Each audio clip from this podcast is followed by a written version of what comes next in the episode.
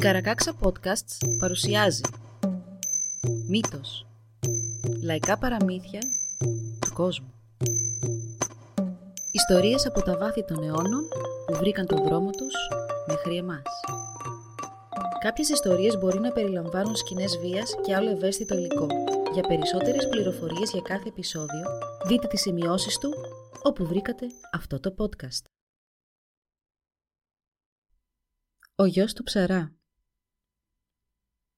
Μια φορά και έναν καιρό, στις όχθες του Δούναβη, ζούσε ένας άρχοντας που είχε στη δούλεψή του ένα ψαρά να του πιάνει ποταμίσια ψάρια. Ετοίμαζε ένα μεγάλο τραπέζι και ζήτησε από τον ψαρά να του πιάσει 300 κιλά ψάρια σε τρεις μέρες. Την πρώτη μέρα, ο ψαράς σηκώθηκε νωρίς να πάει για ψάρεμα, μα δεν μπόρεσε να πιάσει ούτε ένα ψάρι. Τη δεύτερη μέρα, πάλι σηκώθηκε νωρίς για την ψαριά του. Όλη μέρα έριχνε τα δίχτυα του, αλλά πάλι δεν έπιασε ούτε ένα. Ξημέρωσε και η τρίτη μέρα. Ο ψαράς πάλευε όλο το πρωί μέχρι και το μεσημέρι, αλλά πάλι ούτε λέπη. Το απόγευμα, απογοητευμένος και βαρύς, βάλθηκε να κάνει κουπί για το σπίτι του, χαμένος στις σκέψεις του. Αντίθετα στο ρεύμα, τον πλησίασε μια ρηγωτή βάρκα. Στη βάρκα καθόταν ένας κύριος ντυμένος στα πράσινα. Ρώτησε τον ψαρά. «Γιατί καλέ μου άνθρωπε έχεις τέτοιο ύφος; Και ο ψαράς του απάντησε. «Πώς θες να είμαι; Ο άρχοντάς μου ζήτησε να του πιάσω 300 κιλά ψάρια σε τρεις μέρες. Σήμερα είναι η τελευταία μέρα και δεν έχω πιάσει ούτε ένα ψαράκι». Ο κύριος χαμογέλασε και του είπε «Αν μου τάξεις αυτό που δεν ξέρεις ακόμα ότι κατέχεις, σου υπόσχομαι ότι σήμερα θα πιάσεις όσα ψάρια χρειάζεσαι». Ο ψαράς σκέφτηκε ότι αυτό που δεν ξέρει ακόμα ότι έχει δεν θα του λείψει κιόλας, ενώ ο κύριος στη βάρκα πρόσθεσε. Και θα περιμένω 20 χρόνια.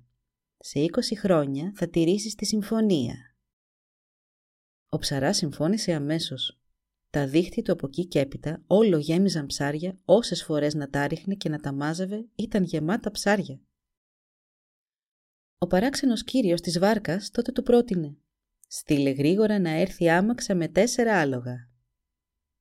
Ήρθε η άμαξα με τα τέσσερα άλογα, τη γέμισαν με τη μια ψαριά, μετά με την άλλη, μέχρι που δεν χώραγε άλλα ψάρια και ο ψαράς κίνησε για να γυρίσει στο αρχοντικό. Πριν προλάβει να φύγει ο ψαράς, τον τράβηξε κοντά ο κύριος με τα πράσινα και τον ρώτησε «Ξέρεις τι μου έταξες ψαρά» και ο ψαράς του απάντησε «Δεν ξέρω αφέντη μου, παρά μόνο ότι σου έταξα αυτό που δεν γνωρίζω ακόμα ότι το έχω ό,τι κι αν είναι αυτό. Ο κύριος τότε χαμογέλασε σαρδόνια και είπε στον ψαρά «Αυτό που δεν ξέρεις είναι πως η γυναίκα σου θα γεννήσει έναν γιο και αυτόν ακριβώς τον γιο μου έταξες. Μόλις περάσουν 20 χρόνια, φέρ τον μου εδώ». Χωρίς άλλη κουβέντα, ο ψαράς οδήγησε την άμαξα με τα άλογα πίσω στο σπίτι. Από τη μια ήταν χαρούμενος, αλλά από την άλλη όχι και τόσο. Φέρνοντας τα ψάρια μπροστά στον Άρχοντα, εκείνος του φώναξε. Μα πόσο αδαής είσαι! Εμένα μου είπαν ότι δυο μέρες δεν είχες πιάσει τίποτα και τώρα μου φέρνεις τόσα ψάρια να μην ξέρω πού να τα βάλω. Ο ψαράς ζήτησε συγγνώμη από τον Άρχοντα και του εξιστόρισε τι είχε συμβεί. Α με συγχωρήσει ο Θεός για την κακή μου αυτή πράξη που του έταξε τον γιο μου, είπε με σκυμμένο κεφάλι. Ο Άρχοντας τότε του είπε καλοσυνάτα. Έλα τώρα ψαρά, μην σκάς, 20 χρόνια είναι πολύς καιρός. Ποιος ξέρει τι μπορεί να έχει συμβεί μέχρι τότε. Και πέρασε ο καιρός. Η γυναίκα του ψαρά γέννησε ένα αγοράκι. Μεγάλωσε και έγινε όμορφος και δυνατός.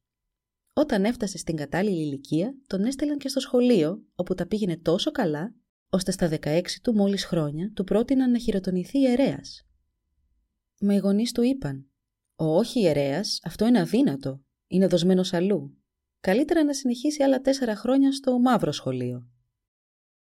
Μόλις τελείωσε και τις σπουδές του στο μαύρο σχολείο, ξαναγύρισε στις όχθες του Δούναβη με όλο του το μέλλον μπροστά. Είπε τότε στον πατέρα του. «Πατέρα, ήρθε η ώρα να με πας». «Να σε πάω πού, γέ μου» «Εκεί που με έταξες».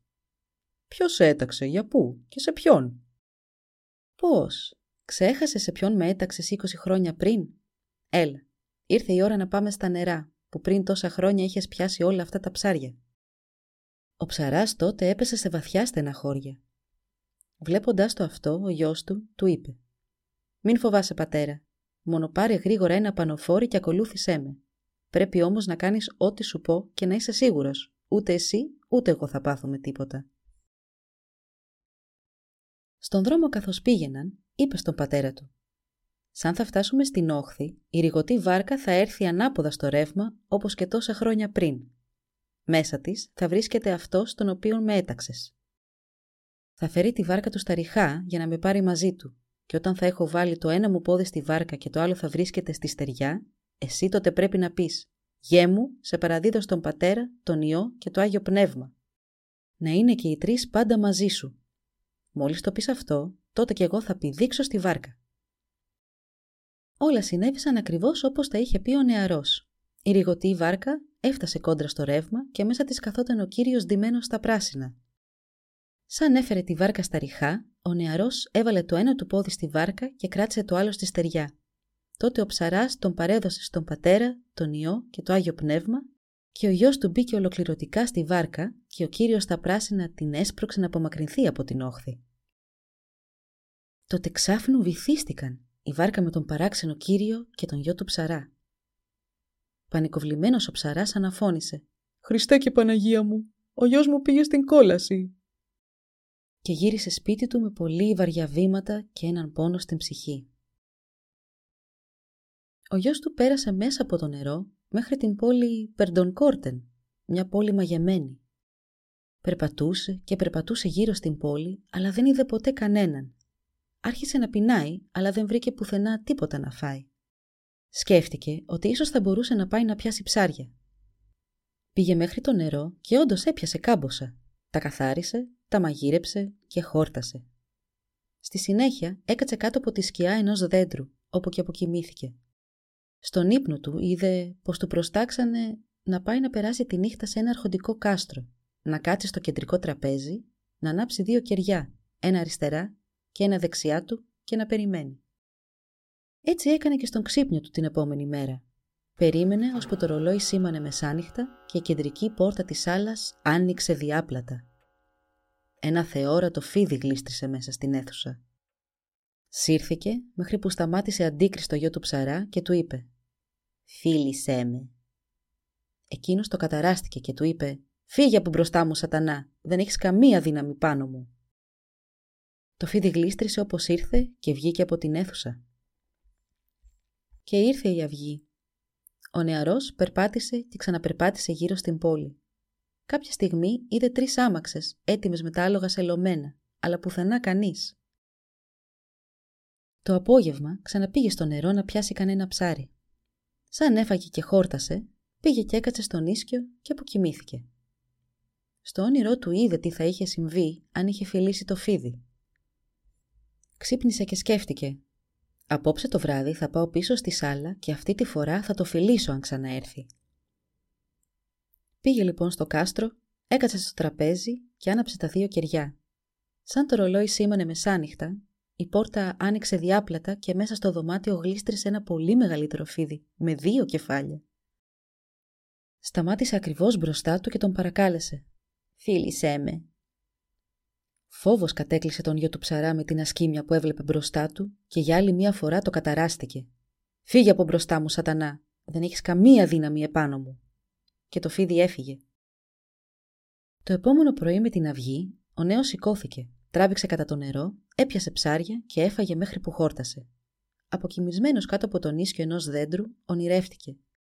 Κι όμως θα είχες πράξει σωστά αν είχες φιλήσει το φίδι.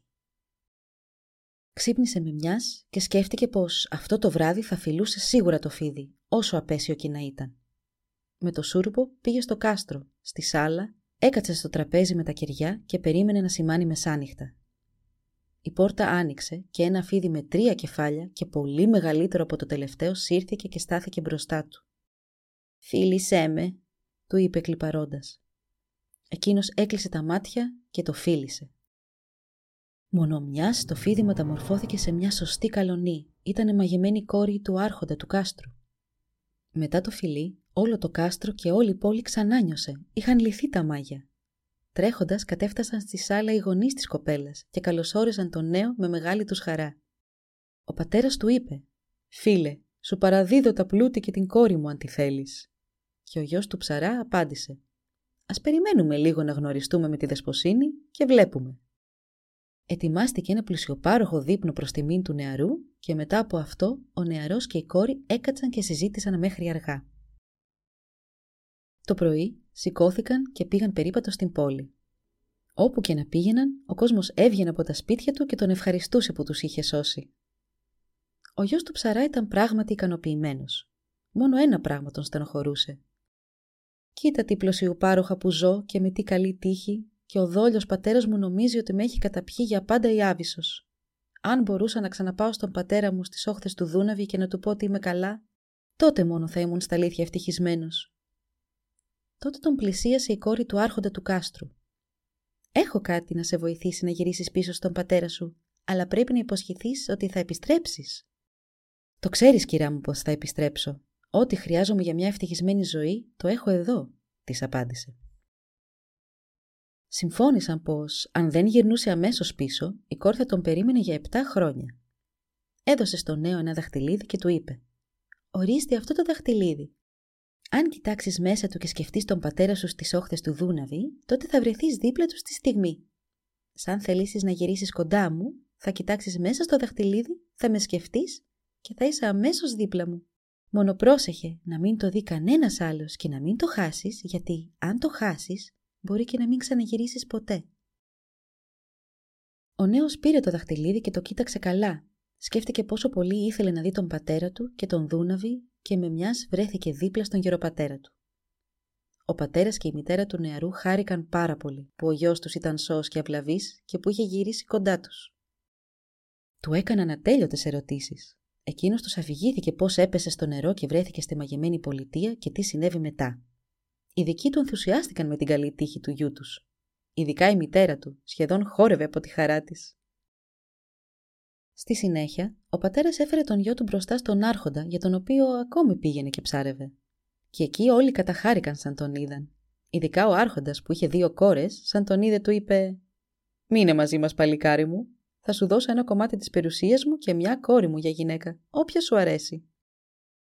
Ο γιος του ψαρά τότε σκέφτηκε με περιμένει ολόκληρο βασίλειο και μια καλονή καλύτερη από αυτές. Αλλά τι μπορεί να βλάψει να μείνω μια-δυο μέρες ακόμα; Εφτά χρόνια δεν περνάνε και τόσο γρήγορα. Μια μέρα λοιπόν, ο νεαρός είχε βγει για περίπατο με τις δυο κόρες του άρχοντα και ο ανόητος τους έδειξε το δαχτυλίδι και τους εξήγησε πού το βρήκε και τι έκανε. Αυτές αμέσως σκέφτηκαν. Τι καλά, αν του το πάρουμε, τότε σίγουρα θα θέλει να μείνει μαζί μας για πάντα Περπάτησαν λίγο ακόμα και μία από τις κόρες είπε «Ας πάμε να ξαποστάσουμε εκεί στη σκιά». Και πήγαν οι τρεις τους και έκατσαν στο γρασίδι κάτω από ένα δέντρο. Δεν είχαν κάτσει και πολύ, μέχρι που μια από τις κόρες είπε «Αχ, κοίτα, τι είναι αυτό στα μαλλιά σου» «Δεν νομίζω ότι έχω κάτι». «Έχεις, έχεις, άσε με να δω». Και έτσι όπως τάχα μου η κόρη άρχισε να του ψαχολεύει το κεφάλι και να του χαϊδεύει απαλά τα μαλλιά, ο νεαρός αποκοιμήθηκε.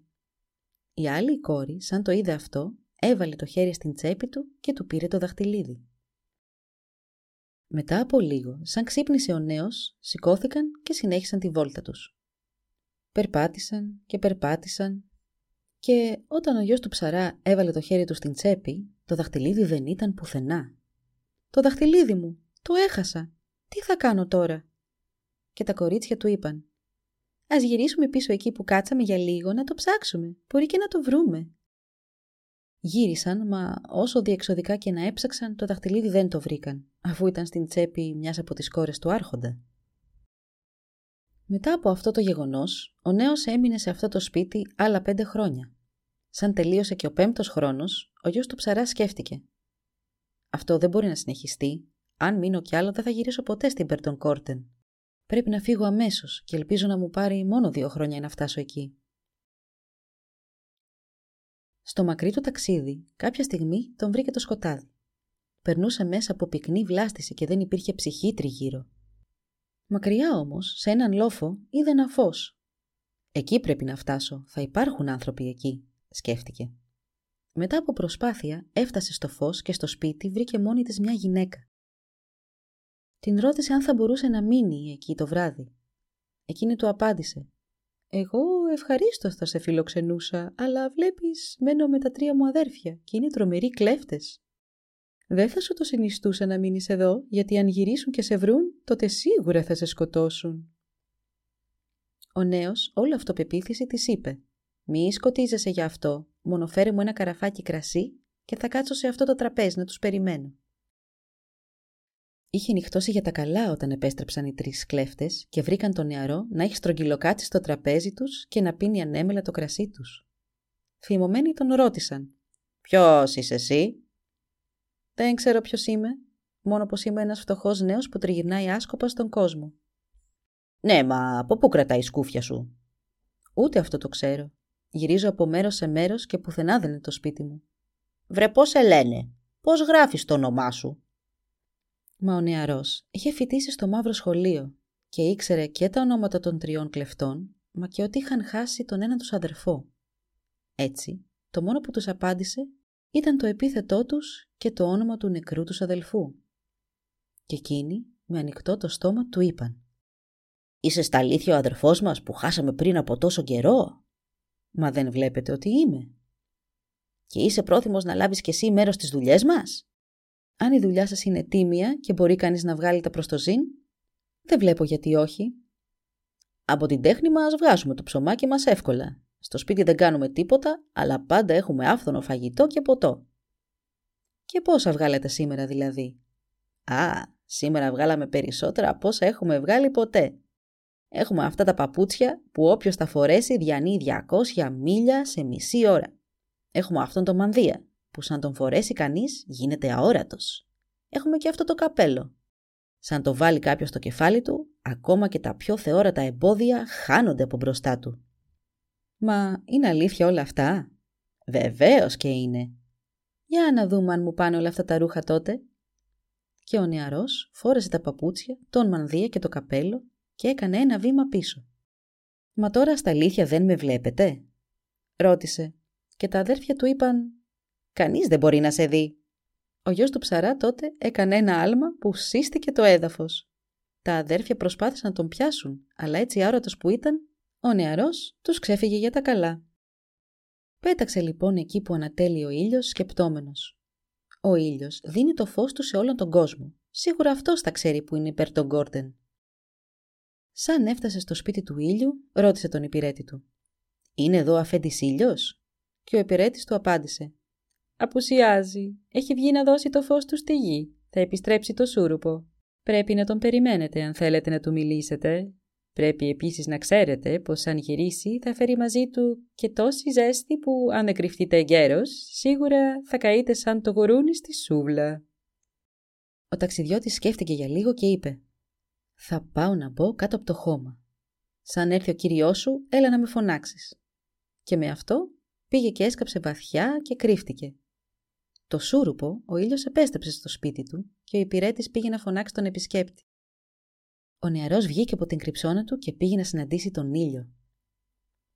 Τι θες από εμένα, ταξιδιώτη, τον ρώτησε ο ήλιος. Αφέντη μου, εσύ που φωτίζεις μέρη μακρινά, σίγουρα θα ξέρεις που είναι υπέρ των Κόρτεν. Αυτήν ψάχνω. Δεν ξέρω που είναι αυτή η πόλη. Πρέπει να είναι κρυμμένη μέσα σε χαράδρες και σπηλιές, εκεί που δεν πάω ποτέ. Η σελήνη όμως φωτίζει ακόμα και τα πιο σκοτεινά μέρη. Να πας να ρωτήσεις εκεί. Και ο νεαρός πήγε. Με έναν πίδο έφτασε αμέσως στο σπίτι της Σελήνης, από όπου βγαίνει κάθε βράδυ. Αλλά ούτε αυτή βρισκόταν σπίτι. Ρώτησε την υπηρέτριά του. «Πού βρίσκεται η κυρά σου και δεν είναι σπίτι» «Πήγε να φωτίσει τη γη», αποκρίθηκε η υπηρέτρια. «Θα την περιμένω τότε». «Α, αυτό είναι επικίνδυνο», είπε ανήσυχα η πυρέτρια. Σαν έρχεται πίσω από τη νυχτερινή της πτήση, φέρνει μαζί της τέτοιο ψύχος που θα γίνεται παγοκολώνα στη στιγμή. Τότε θα κρυφτώ στη στάχτη. Όταν η κυρά σου γυρίσει, έλα να με φωνάξεις. Λίγο πριν την αυγή, επέστρεψε και η Σελήνη. Η υπηρέτρια, μόλις η κυρά της ήταν έτοιμη, πήγε στον επισκέπτη και τον ειδοποίησε για τον ερχομό της. Ο νεαρός τότε παρουσιάστηκε μπροστά της. «Τι θες από εμένα, νεαρέ» τον ρώτησε. «Τίποτα το δύσκολο για εσάς, κυρά μου. Εσείς που ρίχνετε το φως σας και στα πιο σκοτεινά σημεία, σίγουρα θα ξέρετε που είναι η πόλη Περτον Κόρτεν. Αυτήν ψάχνω». Δεν ξέρω που είναι αυτή η πόλη. Πρέπει να βρίσκεται ανάμεσα σε βουνά που δεν επισκέπτομαι ποτέ. Αν θες να τη βρεις, να πας εκεί όπου σηκώνεται ο άνεμος. Αυτός πετάει πάνω και μέσα σε αβύσους. Σίγουρα θα ξέρει να σου πει. Και πάλι με ένα σάλτο είχε ήδη φτάσει στο σπίτι του ανέμου. Για καλή του τύχη μόλις είχε γυρίσει. Τον ρώτησε «Αφέντη μου άνεμε, μήπως ξέρεις τον δρόμο για την πόλη Περτον Κόρτεν» «Μα φυσικά και ξέρω τον δρόμο. Θα είμαι εκεί μάλιστα αύριο κατά τις τρεις. Η πριγκίπισσα παντρεύεται βλέπεις και με φώναξε να τους δροσίσω την ημέρα να μην είναι πολύ ζεστά. Αλλά εγώ περνάω από αβύσους και βράχια και γκρεμνά. Δεν νομίζω να μπορείς να με ακολουθήσεις». «Αφέντη μου, μη σε νοιάζει εσένα αυτό. Κανένας βράχος δεν μπορεί να μου σταθεί εμπόδιο. Με αυτό το μαγικό καπέλο όλα τα εμπόδια μπροστά μου ισοπεδώνονται. «Ας πάμε αύριο στην ώρα μας λοιπόν», είπε ευχάριστα ο άνεμος. Λίγο πριν τις τρεις την επόμενη μέρα ξεκίνησαν για την πόλη. Εκεί που πήγαιναν μπροστά τους βρέθηκε ένας πελώριος βράχος. Ο άνεμος χώθηκε σε μια τόση δα τρύπα και βγήκε από την άλλη. Ο γιος του ψαρά τότε πέταξε το καπέλο του πάνω στον βράχο και με μιας αυτός άνοιξε στα δύο. Έτσι συνέχισαν προς ο άνεμος και πίσω νεαρός. Έφτασαν στη Περτοκόρτεν αρκετά νωρίς και ο άνεμος άφησε τον γιο για να πάει να αρχίσει να φυσάει να δροσίσει την ημέρα.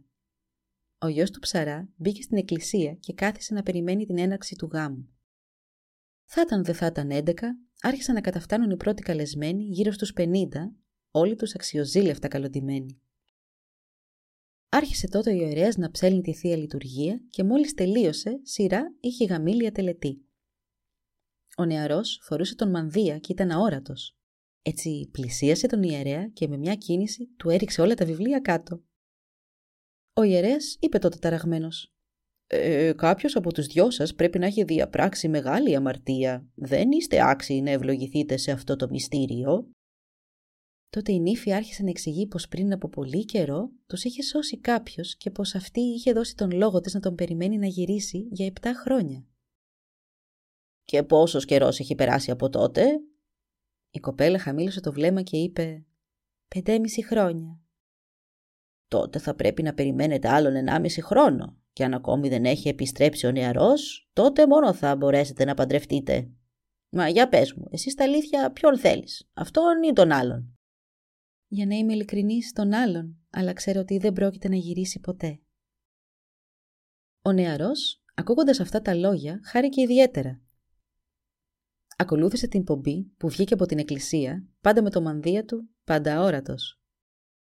Ο πατέρας της νύφης ντράπηκε να στείλει όλους τους καλεσμένους στα σπίτια τους έτσι, γι' αυτό τους κέρασε όλους κρασί. Καθώς έπιναν και συζητούσαν, ο νεαρός κινούνταν ανάμεσά τους χωρίς κανείς να καταλάβει τίποτα. Σαν οι καλεσμένοι γύρισαν όλοι σπίτια τους και στο παλάτι είχαν μείνει πια μόνο η οικογένεια του Αφέντη και το προσωπικό, ο γιος του ψαρά έβγαλε τον μανδύα του και τον κρέμασε σε καλόγερο. Ένας-ένας όσοι τον συνάντησαν τον αναγνώρισαν και μόλις τον αντίκρισε και η κόρη του κάστρου έτρεξε και τον αγκάλιασε όλο αγάπη. Και να σκεφτεί κανείς πως παραλίγο να παντρευτώ κάποιον άλλον σήμερα. Ο Θεός με φύλαξε. Έγιναν λοιπόν καινούριες ετοιμασίες για το γάμο. Πήγαν στην εκκλησία όπου έγινε μια όμορφη τελετή. Γύρισαν στο κάστρο και έστρωσαν γλέντι τρικούβερτο.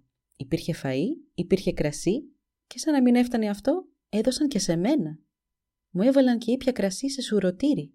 Μου έβαλαν ψωμί σε ποτήρι και άλλο ψωμί σε φτιάρι. Αυτά είδα κι εγώ και έφυγα από εκεί.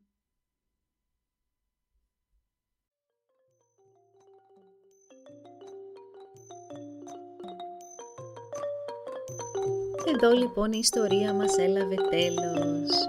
Αν θέλετε να μας επισκεφτείτε και να μάθετε περισσότερα για εμάς, παρακαλώ πηγαίνετε στη σελίδα www.karakaksa.org Σας ευχαριστούμε που μας παρακολουθήσατε. Γεια σας!